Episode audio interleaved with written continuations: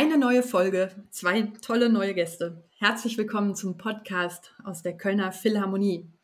Mein Name ist Kati Knees und ich schaue gerade hier in zwei freundliche Gesichter, die zu Mitgliedern eines der renommiertesten Orchester der Welt gehören.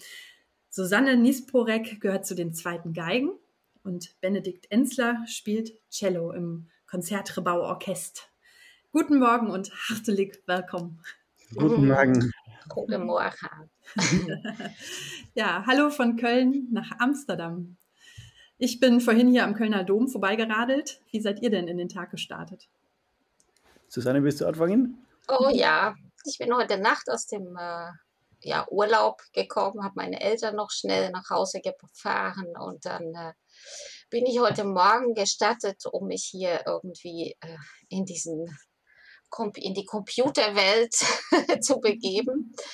Und es war gleich eine so eine Blitzstadt. So muss ich das sagen. Es ist sehr warm hier, aber das wird in Köln nicht anders sein. Und Benedikt, bist du auch frisch aus dem Urlaub zurück? Äh, nein, wir sind, äh, wir sind jetzt schon äh, zwei Tage zurück und ich habe Familie zu Besuch, die uns diese Woche auch ein bisschen aushelfen, denn wenn wir die Saison jetzt beginnen, äh, dann haben die Kinder noch schulfrei und äh, ja, da werden Babysitter-Aufgaben übernommen. Das hilft uns sehr. Genau. Wie, wie funktioniert denn überhaupt Urlaub als Orchestermusiker? Geht das immer auch nur mit Instrument im Gepäck? Also ich habe mein Instrument immer dabei und übe auch in den Ferien, weil die Pausen, wenn die zu lang werden, das geht nicht eigentlich. Ähm, nein, also man spielt schon eigentlich immer. Aber diesen Sommer habe ich mein Cello überholen lassen müssen, dann habe ich auch zwei Wochen nicht gespielt. Ja, das ist bei mir ähnlich. Ich habe eigentlich meine, meine Instrumente auch immer dabei, schon als Kind. Ging die Geige immer mit in den Urlaub. Und äh, wenn sie nicht dabei war, jetzt vor zwei Jahren mal wegen Corona, dann war das eine ganz neue Erfahrung, muss ich sagen. Aber das, was der Benedikt sagt, dass man im Prinzip immer auch doch eine Art Training auch haben muss und das so gewohnt ist und dass das auch ein wichtiger Teil von einem, von, von einem selbst ist. Das, ja, dann, dann fehlt irgendwie was. Also wenn, wenn, man, wenn man irgendwo hinfährt und hat das Instrument nicht dabei, denkt man immer, äh, irgendwas fehlt jetzt. Aber ich weiß nicht, ob es den Cellisten auch so geht, die merken das ja am Gewicht dann auch noch, aber das ist irgendwie so, man ist so verwachsen auch. Und mit welchen Gefühlen startet ihr jetzt in die Saison? Die führt euch ja auch zu Beginn jetzt direkt dann mit eurem Orchester nach Köln hier in die Philharmonie. Was, mit was für Gefühlen beginnt man so eine neue Saison, wenn so der Saisonplan wie so eine leckere Speisekarte vor einem liegt mit so vielen verschiedenen Stücken und so vielen verschiedenen Sälen? Ich freue mich sehr, weil die Saison also recht interessant geplant ist. Ich glaube, wir haben sehr, sehr schöne Projekte geplant nächste Saison.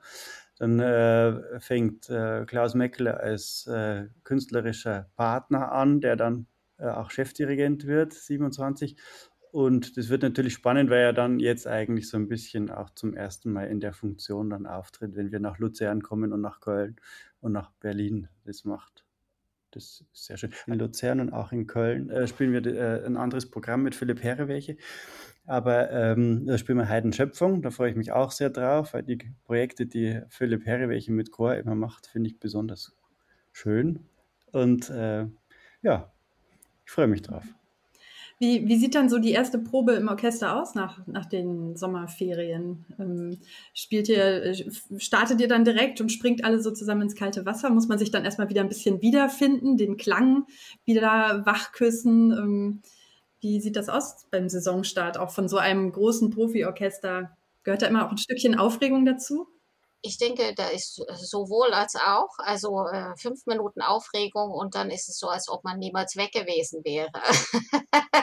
ich muss mich immer ein bisschen gewöhnen an die vielen Menschen dann auf einmal wieder und dann begrüßt man sich natürlich und freut sich auch, äh, dass man seine Kollegen äh, dann sieht und äh, dann hofft man, dass alle auch gesund sind natürlich. Das finde ich sehr wichtig. Und dann äh, geht das dieses äh, erstmal diese Kakophonie äh, von jeder spielt durcheinander und dann denkt man manchmal, wo, wo bin ich jetzt gelandet eigentlich? Und dann, aber dann, wenn das so runterkommt, äh, das ist schon immer so ein besonderer Moment. Dann, dann fühlt es sich einfach an, als ob man, ja, wie gesagt, als ob es immer so gewesen wäre. Niemals, niemals anders.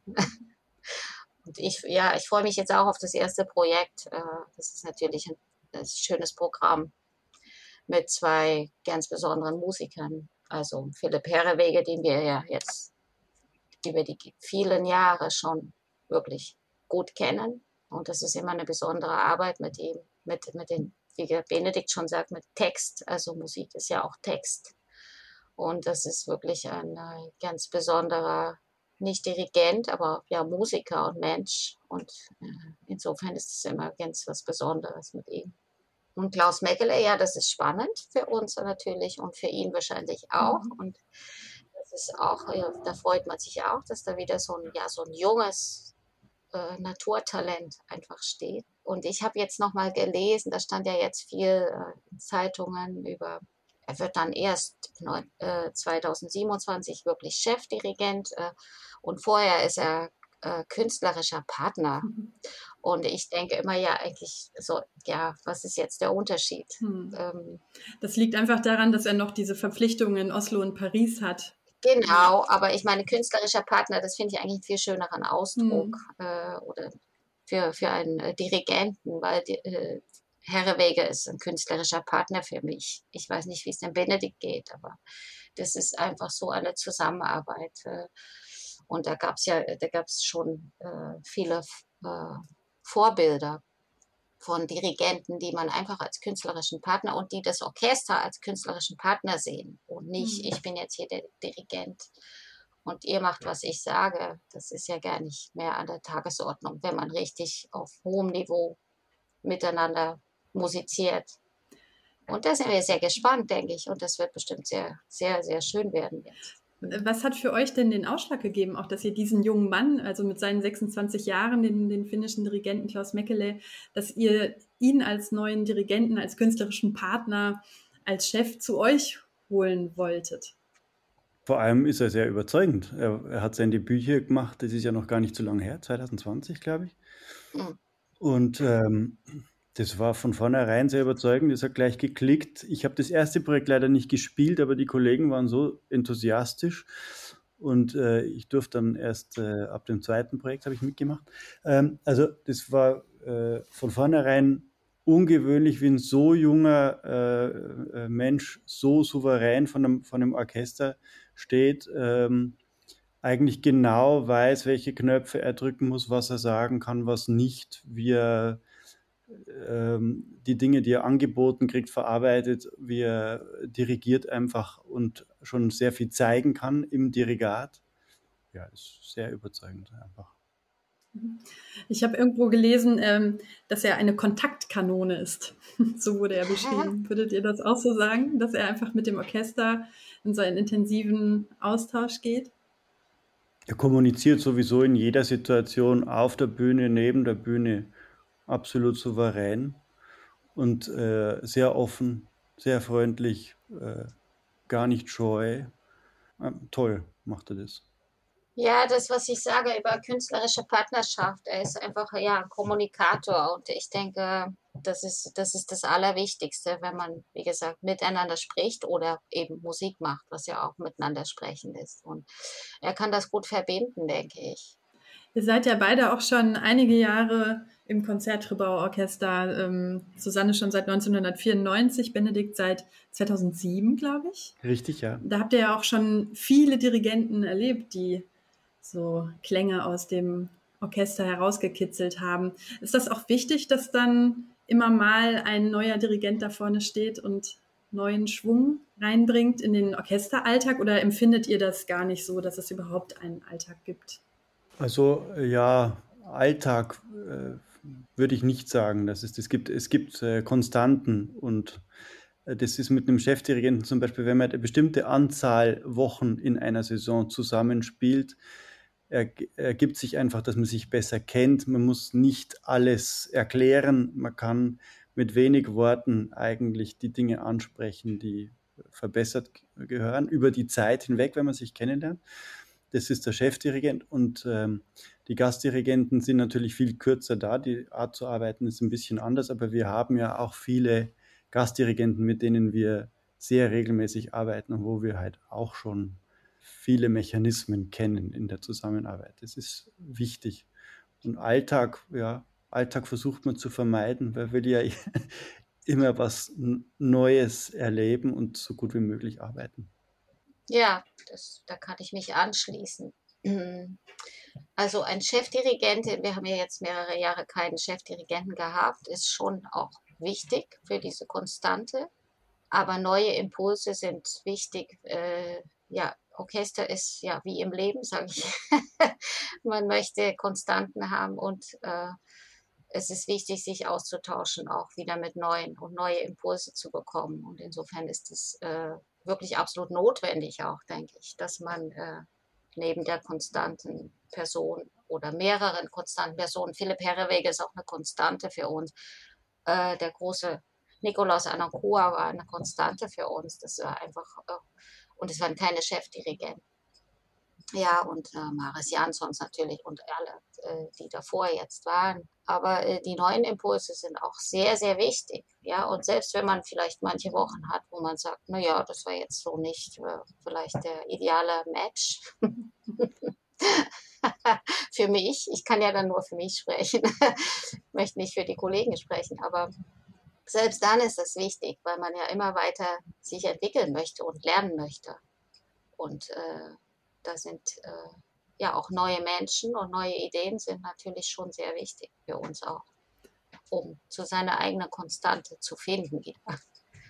Mhm. Habt ihr denn das Gefühl von innen heraus, dass euer Orchester auch mit jedem, äh, mit jedem Dirigenten, der vorne steht, ein bisschen anders klingt? Oder gibt es so einen Klang, den das Orchester immer hat und das verändern sich nur Kleinigkeiten? Wie nehmt ihr das von innen wahr?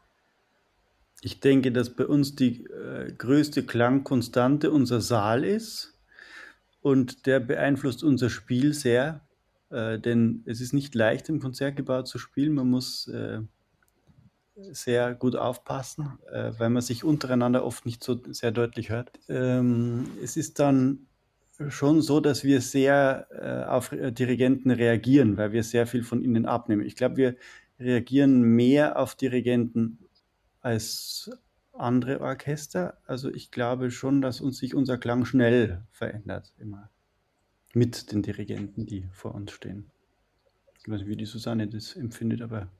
Ah ja, das ich denke, das ist, äh, wie du sagst, ähm, äh, der, der Saal ist ein ganz besonderer Saal, also von der Atmosphäre her, aber es spielt sich, äh, wie gesagt, äh, vielleicht nicht so ganz einfach, weil das alles so wie so ein warmes Bad. Und da muss man sehr präzise versuchen zu sein. Und es liegt natürlich am Repertoire und so weiter. Also es ist immer so ein Wunsch natürlich, dass der Klang eines Orchesters wirklich äh, äh, konstant vielleicht oder, oder erkennbar ist. Aber und andererseits ist das auch wieder ein Gegensatz, weil was ich vorhin gesagt habe, dass man immer neue Impulse braucht und sich weiterentwickeln möchte, das sollte man wirklich nicht vergessen. Also Stillstand, stehen bleiben auf dem, was da, was da mal war oder was da ist. Und äh, die Tradition ist wichtig und so weiter. Das ist schon richtig, aber wir, wir sind auch äh, Teil dieser Zeit und müssen uns entwickeln und ähm, es ist schon toll, wenn man merkt, dass ein Dirigent da steht oder ein Partner vorn steht, der das Orchester beeinflusst und das Orchester noch, noch mehr äh, zu seiner großen Stärke äh, führt. Also was die Verbindung dann ist, denke ich. Ja.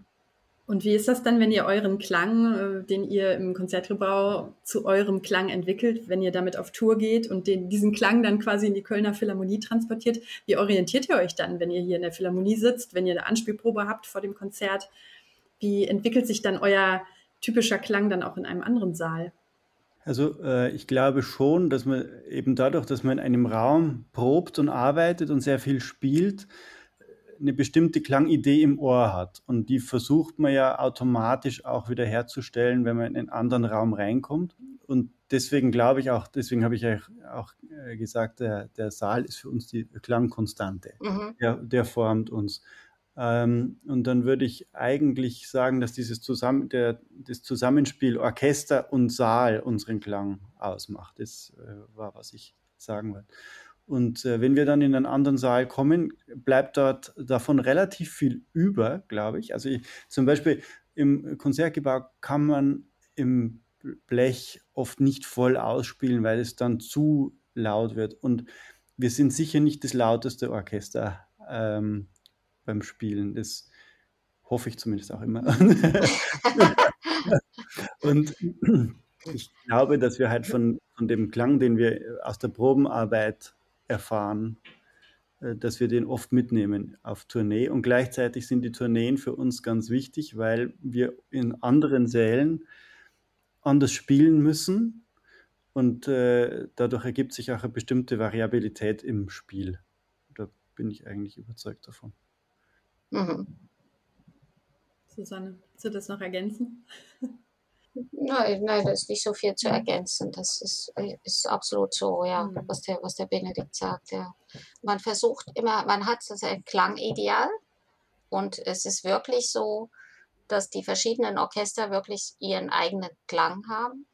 Und das Konzertgebauorchester hat seinen eigenen Klang. Und das versucht man irgendwie, das, das sind, besteht natürlich aus Musikern, die dieses Klangideal also über die Jahre schon äh, also wo das geformt wurde und äh, den versucht man immer wieder zu erzeugen. Das ist wie mit einem Instrument. Also der Benedikt erzählt, du hast das jetzt auf einem anderen Cello gespielt, nehme ich an, im mhm, Urlaub. Mhm. Man nimmt seinen eigenen Klang trotzdem mit, auch wenn man mit einem anderen Instrument dann spielt. Und das ist vielleicht vergleichbar. Ne? Also, dass man, äh, ja, dass man in, in, sich dieses Klangideal hat. Oder es wird einem vermittelt. Ne? Also durch durch, den, äh, durch das Repertoire dann halt. Mhm. Äh, und durch den Dirigenten eventuell. Oder ein Solist zum Beispiel kann einen dann auch äh, beeinflussen, oder? Also, und dann, oder sein, sein Nachbar am Pult. Ja.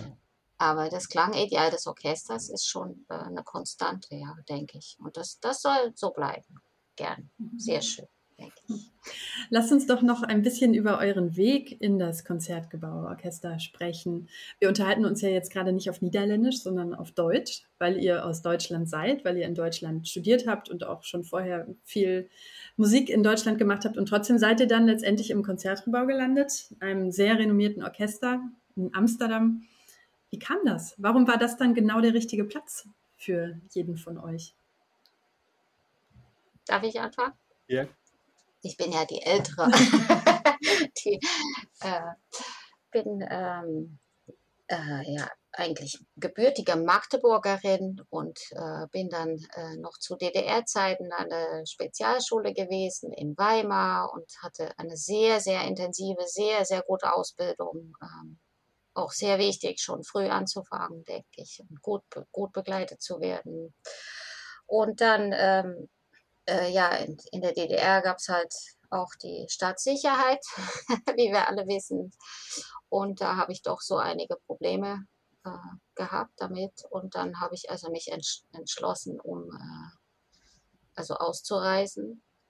Da kam aber hinzu, dass ich also zu dem Zeitpunkt schon einen niederländischen Freund hatte. Und er ist dann auch mein erster Mann geworden.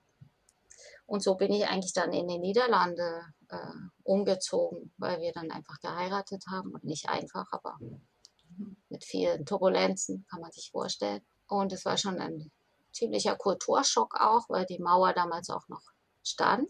Ist ja jetzt gerade erst zwei Tage her, wieder der 13. August. Das ist immer so ein wichtiger Tag für mich, bleibt auch so. Mauerbau, das ist vielleicht für die jüngere Generation gar nicht mehr so ein Thema, aber das ist schon sehr wichtig auch und auch die ganze Ausbildung, die ich dort hatte und so. Da bin ich sehr dankbar eigentlich, aber die Umstände waren halt nicht so ideal. Diktatur ist ja jetzt wieder aktuell auch. Diktatur und Demokratie, wie macht man da, äh, ja, wie schaut man das an? Na gut, und dann, äh, ja, ich hatte halt wirklich eine sehr gute Ausbildung und deswegen war es auch, glaube ich, gar nicht so ein Riesenproblem, um dann Arbeit zu finden im Westen.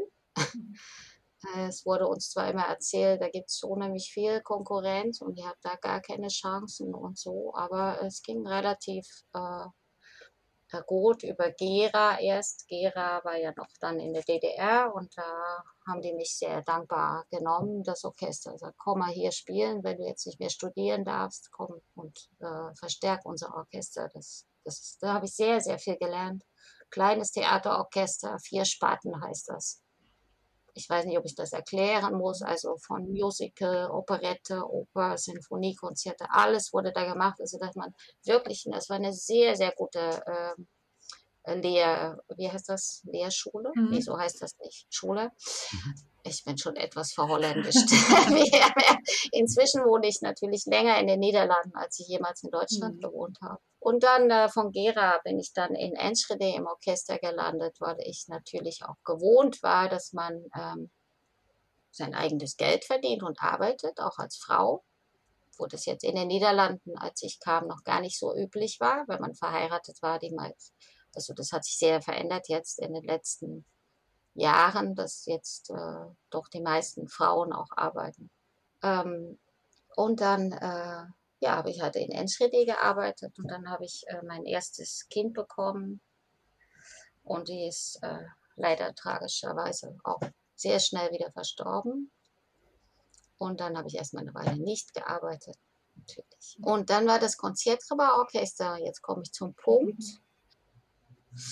Ähm, äh, da ich nämlich äh, also so in schlechter Verfassung war und auch gar nicht mehr Geige gespielt habe, gar nicht mehr Musik gemacht habe durch dieses Ereignis, also durch diesen Verlust von der Emma. Und dann äh, hat meine Therapeutin eigentlich, die mich sehr gut begleitet hat, zu mir gesagt, also wenn du jetzt nicht wieder anfängst, Geige zu spielen, dann schaffst du das nicht, das Leben zu leben. Und äh, das war dann eigentlich für mich der Punkt, wo ich gesagt habe, okay, dann bereite ich mich jetzt mal brav auf irgendwelche Probespiele vor und guck mal, was passiert. Und dann war es eigentlich ganz schnell passiert, dass ich im Konzertgebau diese Stelle, die, diese stellvertretende Stimmführerstelle dann auch noch, wo ich dachte, kriegst du sowieso nicht, hast keine Chance. Und dann habe ich mich halt darauf vorbereitet und habe das, ähm, ja, Wunder über Wunder diese Stelle bekommen. Und dann war ich im Konzertgebauorchester. Und da bin ich noch heute. Wie schön, wie das Leben so spielt. Vielleicht, ja, ja. vielleicht hast du die Stelle auch genau deshalb bekommen, weil du gar nicht davon ausgegangen bist, dass du sie bekommst. Ja, das denke ich. Das, das kann helfen. Also wenn man jetzt nicht äh, für eine Stelle spielt, aber einfach spielt, weil man spielen muss. Weil es einfach nicht zu vermeiden ist, dass man Musik macht. Und das ist eine ganz wichtige Sache. Und die hat mich bis heute auch gerettet. Auch wenn sich viele Dinge verändert haben in meinem Leben. Aber dass man einfach immer noch spielt und Musik macht, weil man es nicht, weil es nicht ohne geht. Also es wäre fürchterlich, nicht mit spielen zu können. Ja, so war es bei mir. Und Benedikt, du, du kommst aus München, glaube ich, ne? Deine Wurzeln. Ja, ich, also ich habe in München studiert, ich komme aus der, aus der Umgebung von München. Bin dort aufgewachsen, hatte in München äh, ganz fantastische Lehrer und habe dort erst äh, eine Orchesterakademie besucht bei den Münchner Philharmonikern für zwei Jahre. Das war noch unter James Levine. Und dann äh, mein Studium abgeschlossen, auch Kammermusik mit Klaviertrio äh, studiert. Also ich habe das Studium durchaus genossen und gedehnt und mhm. ähm, hatte dann auch äh, einen befristeten Vertrag, äh, einen Jahresvertrag bei den Münchner Philharmonikern und in der Zeit ähm, ein Probespiel gemacht in Amsterdam. Und das war dann äh, 2007. Und äh, dass das geklappt hat, war phänomenal. Ich habe in Amsterdam schon zu, äh, zu, Zeiten von meinem Vordiplom äh, mein Probespiel gemacht, äh, war da in der zweiten Runde und das war äh, so gut organisiert und atmosphärisch wunderbar. Also äh, wirklich ein angenehmes Probespiel. Und ich dachte mir, ich will hier mal wieder zurück und äh, habe mich dann auf die Stelle beworben und hat es halt glücklicherweise geklappt. Und äh, dann habe ich 2007 angefangen und 2008 für die stellvertretende, für, für eine Stellvertreterstelle solo äh. Und es hat dann auch noch funktioniert und es war wunderbar. Ja, und dass die Atmosphäre beim Probespiel angenehm sein kann, das ist ja auch wirklich nicht selbstverständlich. Ich glaube, das ist doch so Ja, angenehm ist relativ. Also äh, das, äh, das war sehr lang. Es war in meinem, bei meinem ersten Probespiel hat das eine Woche gedauert. Ich habe von der ersten bis, Runde bis ins Finale gespielt und wir spielen äh, eine Runde am Tag. Wir spielen nicht wie in anderen Orchestern äh, drei Runden hintereinander an einem Tag, sondern wir, äh, bei uns kriegt man das Programm, das man zu spielen hat und wird auch äh, nicht abgebrochen. Äh, das meine ich mit angenehm. Also ähm, man muss nicht die Angst haben, dass nach zwei Takten jemand sagt, so, das war falsch, jetzt musst du aufhören. Äh, sondern man kann sich anders zeigen, man kann es spielen wie ein Konzert. Äh, das sollte man sowieso immer tun, wenn man ein Probespiel macht. Und ähm, ja, äh, es war extrem anstrengend. Aber im Finale saß dann auch Maris und hat zugehört und so. Und das fand ich sehr besonders. Ich fand das. Was hast du im Finale gespielt? Puh, einen, einen ganzen Berg Orchesterstellen. Ich, äh, also das war immer klassisches, Kon nee, äh, Moment, klassisches Konzert, doch äh, im, im, Finale. Exposition und Kadenz äh, plus, ich weiß nicht, das waren damals zwölf Orchesterstellen. In meinem Fall waren es äh, zum Teil auch Solostellen, weil das, äh, da war schon eine Stellvertreterstelle ausgeschrieben und ich habe dann die Stelle desjenigen bekommen, der die Stellvertreterstelle erst bekommen hat. Und dann im Jahr drauf. Hast du sie selber bekommen? Gab es nochmal eine Stellvertreterstelle, dann ja. bin ich da. Braucht man denn als stellvertretender Stimmführer oder stellvertretende Stimmführerin nochmal andere Qualitäten, als wenn man im Tutti sitzt? Ja, die Spieler sind, ähm, sind alle wahnsinnig gut und es gibt sehr gute Cellisten. Und ich glaube, äh, Vielleicht gibt es äh, Typenfragen, also dass, dass jemand verbindend ist und so. Das finde ich zum Beispiel ganz wichtig auf so einer Position. Hoffe ich auch immer. Man muss, ich habe ja auch die gleiche, ähnliche Stelle eigentlich. Eigentlich schon, ne? Ja. Nur, dass die Gruppe größer ist. Aber das ist, äh, man muss schon man sollte, man muss, man sollte schon äh, sehr flex, noch flexibler sein, als man sowieso sein sollte in, in der Arbeit dann. Weil man die Plätze einfach mehr wechselt als jetzt zum Beispiel der erste Stimmführer, der sitzt immer auf seinem ersten Stuhl. Okay, das ist dann deutlich. Aber wir, wir müssen schon, wir sind die Springer eigentlich, ne? Kann man so sagen. Also wir müssen, wir sitzen manchmal am dritten Stuhl, also am zweiten Pult, dann ist man mehr in der Gruppe Ne? Also, und dann sitzt man am, äh, am, am, zweiten Stuhl, also als Stellvertreter, dann bist du mehr also am ersten Pult, dann sitzt du in dieser kleinen, in dem kleinen Kreis von den, von, von den ersten Pulten, von den Streichern. Das gibt wieder so eine eigene Dynamik. Sollte man sich auch mit der Gruppe verbinden. also man muss schon Antennen haben um das gut zu machen. Und, und manchmal sitzt man auch als richtig als Stimmführer, also auf dem ersten Stuhl, dann hast du wieder ein bisschen andere Funktionen. Aber letztendlich glaube ich daran, dass wir in, der, in einer Gruppe spielen und äh, uns als Gruppenmenschen auch, äh, ja, die Ausstrahlung sollte so sein, wir sind hier ein Team und es ist nicht so wichtig, auf welchem Stuhl man jetzt eigentlich sitzt. Das ist mir immer sehr wichtig, das zu sagen. Ich denke, das funktioniert am besten. Ja, ihr verbringt ja viel Zeit in, diesem, in der großen Orchesterbesetzung, aber ihr spielt auch beide Kammermusik und unter anderem auch sogar zusammen Kammermusik. Warum ist euch das neben dem Orchesterleben total wichtig, auch Kammermusik zu machen?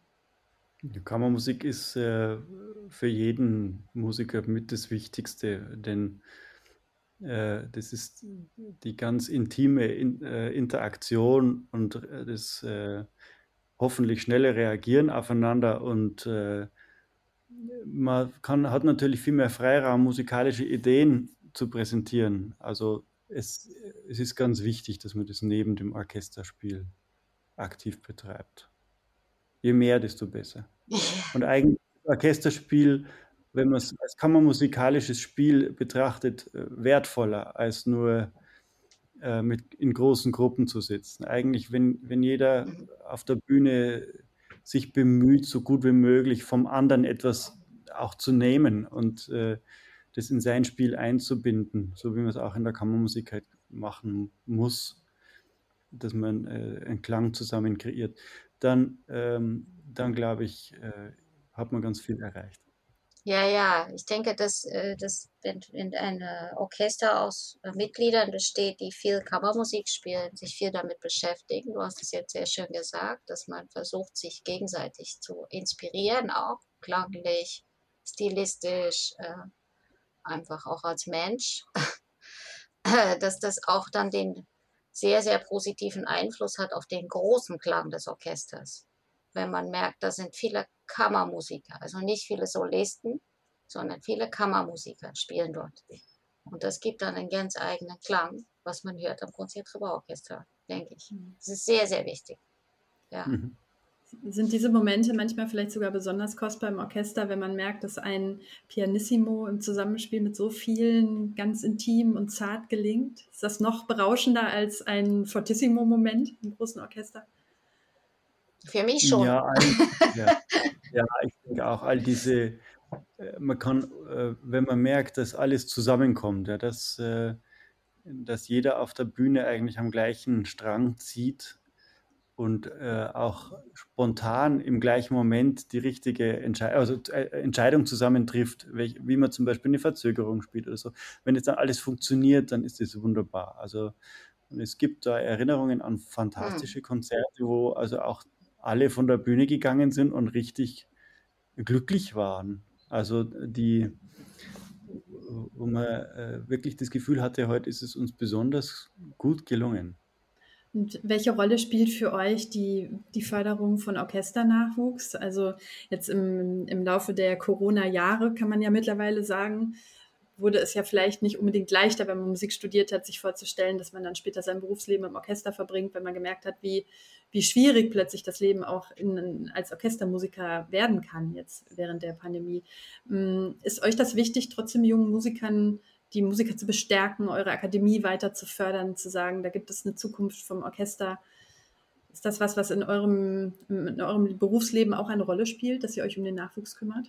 Ja, absolut. Ja. Also ich muss auch sagen, ich habe äh, selber eine Akademie, nicht bei uns, aber in München gemacht. Ich fand es sehr wertvoll für mich, denn im Musikstudium ist es oft so, dass äh, der Fokus dahin geht, dass man möglichst schnell, möglichst gut Töne spielt. Äh, das ist ganz entsetzlich. Das hat mit Musik auch nichts zu tun. Und wenn man dann äh, in so eine Akademie reinkommt, äh, kann man ganz viel anderes erleben, genauso wie eben wie beim Kammermusikspiel. Und dazu äh, bietet es auch die Möglichkeit, ähm, innerhalb der Akademie Orchesterstellen zu erarbeiten oder äh, zu, Unterricht zu nehmen mit äh, relativ zwanglos mit Leuten, die man sympathisch findet, denen man auch vertraut. Man kann Dinge ein bisschen besser ausprobieren vielleicht. Und ich finde es sehr wertvoll. Ja. ja, das ist das ist sehr essentiell auch für, nicht nur für unser Orchester, aber überhaupt, denke ich, ist, es sehr essentiell, dass wir uns kümmern um Nachwuchs, um, äh, dass man das weitergibt, äh, Erfahrungen, dass man junge Leute bestärkt, auch um doch wieder so ein idealistisches Fach auszuüben. Äh, dass man nicht, äh, nicht nur auf die ökonomischen äh, Seiten schaut, das ist ja jetzt nicht durch die Pandemie äh, noch ver vergrößert praktisch äh, dieses Problem oder diese, diese großen Fragezeichen, die die jetzt Jugendliche schon haben. Ja, was soll ich jetzt machen? Wie kann ich am besten mein, mein Geld verdienen und mein, so schnell wie es geht, irgendeinen Wohlstand. Äh, aber dass das eine ganz andere Art von Reichtum auch ist. Also das ist so wichtig, dass wir das vermitteln. Also durch unser Spielen natürlich, aber eben auch, dass wir uns intensiv mit den jungen Musikern beschäftigen und sagen äh, oder ihnen zeigen, wie schön und äh, bereichernd dieser Beruf ist. Also einfach, das ist eine Berufung, nicht, äh, nicht nur ist, aber auch ein, natürlich ein Beruf, ein Fachberuf. Da muss man in Ausbildung investieren. Und äh, was mich betrifft, wäre ich für eine Akademie, die noch in viel zarteren Alter anfängt, eigentlich, äh, also viel jünger, weil ich das natürlich auch so gewohnt bin aus, aus meinen DDR-Zeiten noch, also dass man da ganz jung mit äh, Talente gefördert hat. Kann man jetzt sehr gut bei Klaus Meckele übrigens auch wieder sehen, der ganz, ganz jung angefangen hat, natürlich in der Musikerfamilie, aber Finnland, die skandinavischen Länder sind ja bekannt auch dafür. Und da merkt man, was das für einen positiven äh, Einfluss hat nicht nur auf die Perfektion oder dieses schnelle Spielen können und so schnell wie es geht irgendwas abliefern, was auch ein Teil vielleicht ist, aber einfach dann diese Entwicklungsmöglichkeit und das und die Impulse zu bekommen in so einer Akademie, das ist, man merkt das auch übrigens an, an unseren Akademisten, wie, wie glücklich die doch im, Groß, im Großen und Ganzen dann immer sind, dass sie da bei uns diese Eindrücke sammeln können. Und ja, aus, aus, ist einfach ein wichtiger Teil der Ausbildung. Und eigentlich bleibt das ja so. Ich finde ja, das ganze Leben ist eine Art Akademie. Also man, wo sich das Gespräch vielleicht dann schließt, wieder beim Anfang mit dem Dirigenten, wie wichtig ist das, neue Impulse zu bekommen und so. Aber diese Ausbildung in der Akademie, äh, das, ist, das ist ein ganz, ganz wichtiger Punkt. Und da könnte man sich vielleicht sogar noch mehr austauschen, auch mit anderen Orchestern. Also, ne, also dass man da so ein bisschen, aber das passiert ja auch schon. Das mhm. hat sich sehr schön entwickelt. Ich war damals äh, bei der Gründung eigentlich sehr aktiv auch und jetzt sehe ich, wie sich das so gut entwickelt. Das ist wunderbar. Mhm. Schön. Was würdet ihr beide denn sagen, als alte Orchesterhasen, was ihr so im Orchesterspiel für euch, fürs Leben mitgenommen habt? Was habt ihr am Orchesterspiel gelernt, was ihr auch so als Menschen mitnehmt? Du willst erstmal nachdenken. naja, also ich, ich kann da, das kann man in zwei Sätzen sagen. Äh, ich sage sehr oft so in, in Lebenssituationen, ach, das ist ja wie Orchester. Und wenn ich im Orchester sitze, sage ich, ach, das ist ja wie im Leben. Also das ist einfach, gehört einfach zusammen. Und äh, ja, ich habe im, im Orchester viele tolle Menschen und Musiker äh, kennengelernt und äh, das trägt mich natürlich äh, durch andere Situationen auch. Das war für mich eigentlich sehr wichtig oder ist wichtig. Ja, ich habe vor allem sehr, sehr, ja, auch tolle Leute kennengelernt, schon in, mhm. im Jugendorchester. Ich habe äh, Schleswig-Holstein Jugendorchester mal gespielt. Ich habe immer noch Kontakt zu vielen Leuten, die ich damals getroffen habe, äh, gleich nach dem Abitur. Und äh, es verbindet ungemein. In einem Orchester ist man natürlich auch sehr dicht beieinander. Das ist, äh, muss man auch äh, gut schauen, wie man damit zurechtkommt. Aber prinzipiell ist der, der Mehrwert des Zusammenspielens, der ist extrem hoch. Also diese, diese Erfahrung, äh, da bin ich immer dankbar dafür und äh, welche Menschen man da kennenlernt. Ist fantastisch. Ich freue mich sehr, dass ihr jetzt am 30. und am 31. August gleich zweimal hintereinander mit zwei tollen Programmen und zwei tollen Dirigenten hier bei uns in Köln zu Gast seid in der Philharmonie. Ich kann es nur jedem wärmstens ans Herz legen, sich dieses tolle Orchester dann gleich ähm, an zwei Abenden hintereinander anzuhören. Einmal mit Haydns Schöpfung und einmal unter anderem mit Mahlers sechster Sinfonie und einem finnischen Stück, das Klaus Meckele mit euch aufführt. Was ist das für ein Stück eigentlich? Von Katja Sariao, die äh, ist eine fantastische äh, Komponistin. Wir haben schon öfter Stücke von ihr gespielt. Äh, dieses Stück kenne ich nicht. Ich bin selber gespannt drauf ähm, und freue mich sehr. Ja. Ja, eine neue Saison und viele neue Konzerterlebnisse, viele musikalische Erlebnisse, viele verschiedene Säle. Ich wünsche euch eine ganz, ganz schöne Saison, auch einen schönen Start mit, eurem, mit eurer neuen künstlerischen Partnerschaft mit Klaus Meckele, mit Philipp Herrewege, schöne Konzerte und herzlich willkommen dann hier in der Kölner Philharmonie, auch bald im echten Leben und nicht nur am Bildschirm. Vielen Dank, dass ihr, dass ihr heute vor dem Mikro da wart und dass ich mit euch sprechen konnte. Jetzt ist alles gesagt. Jetzt könnt ihr die Mikrofone ausschalten und euch an eure Instrumente setzen. Und, äh, oh. was, was, ist denn eigentlich das Erste, was man macht, äh, wenn man aus dem Urlaub kommt auf dem Instrument? Fängt man dann tatsächlich mit Tonleitern an? Immer. Tonleitern. Auch im Urlaub. Immer. Tonleitern, Drei. Sechsten, Terzen, Oktaven. Immer. Wunderbar. Vielen, vielen Dank. Hm. Alles Gute. Und das war wieder eine Podcast-Folge aus der Kölner Philharmonie mit zwei tollen Gästen aus dem Konzertgebauorchester. Ich bin Kathi Knees und sage Tschüss und bis bald.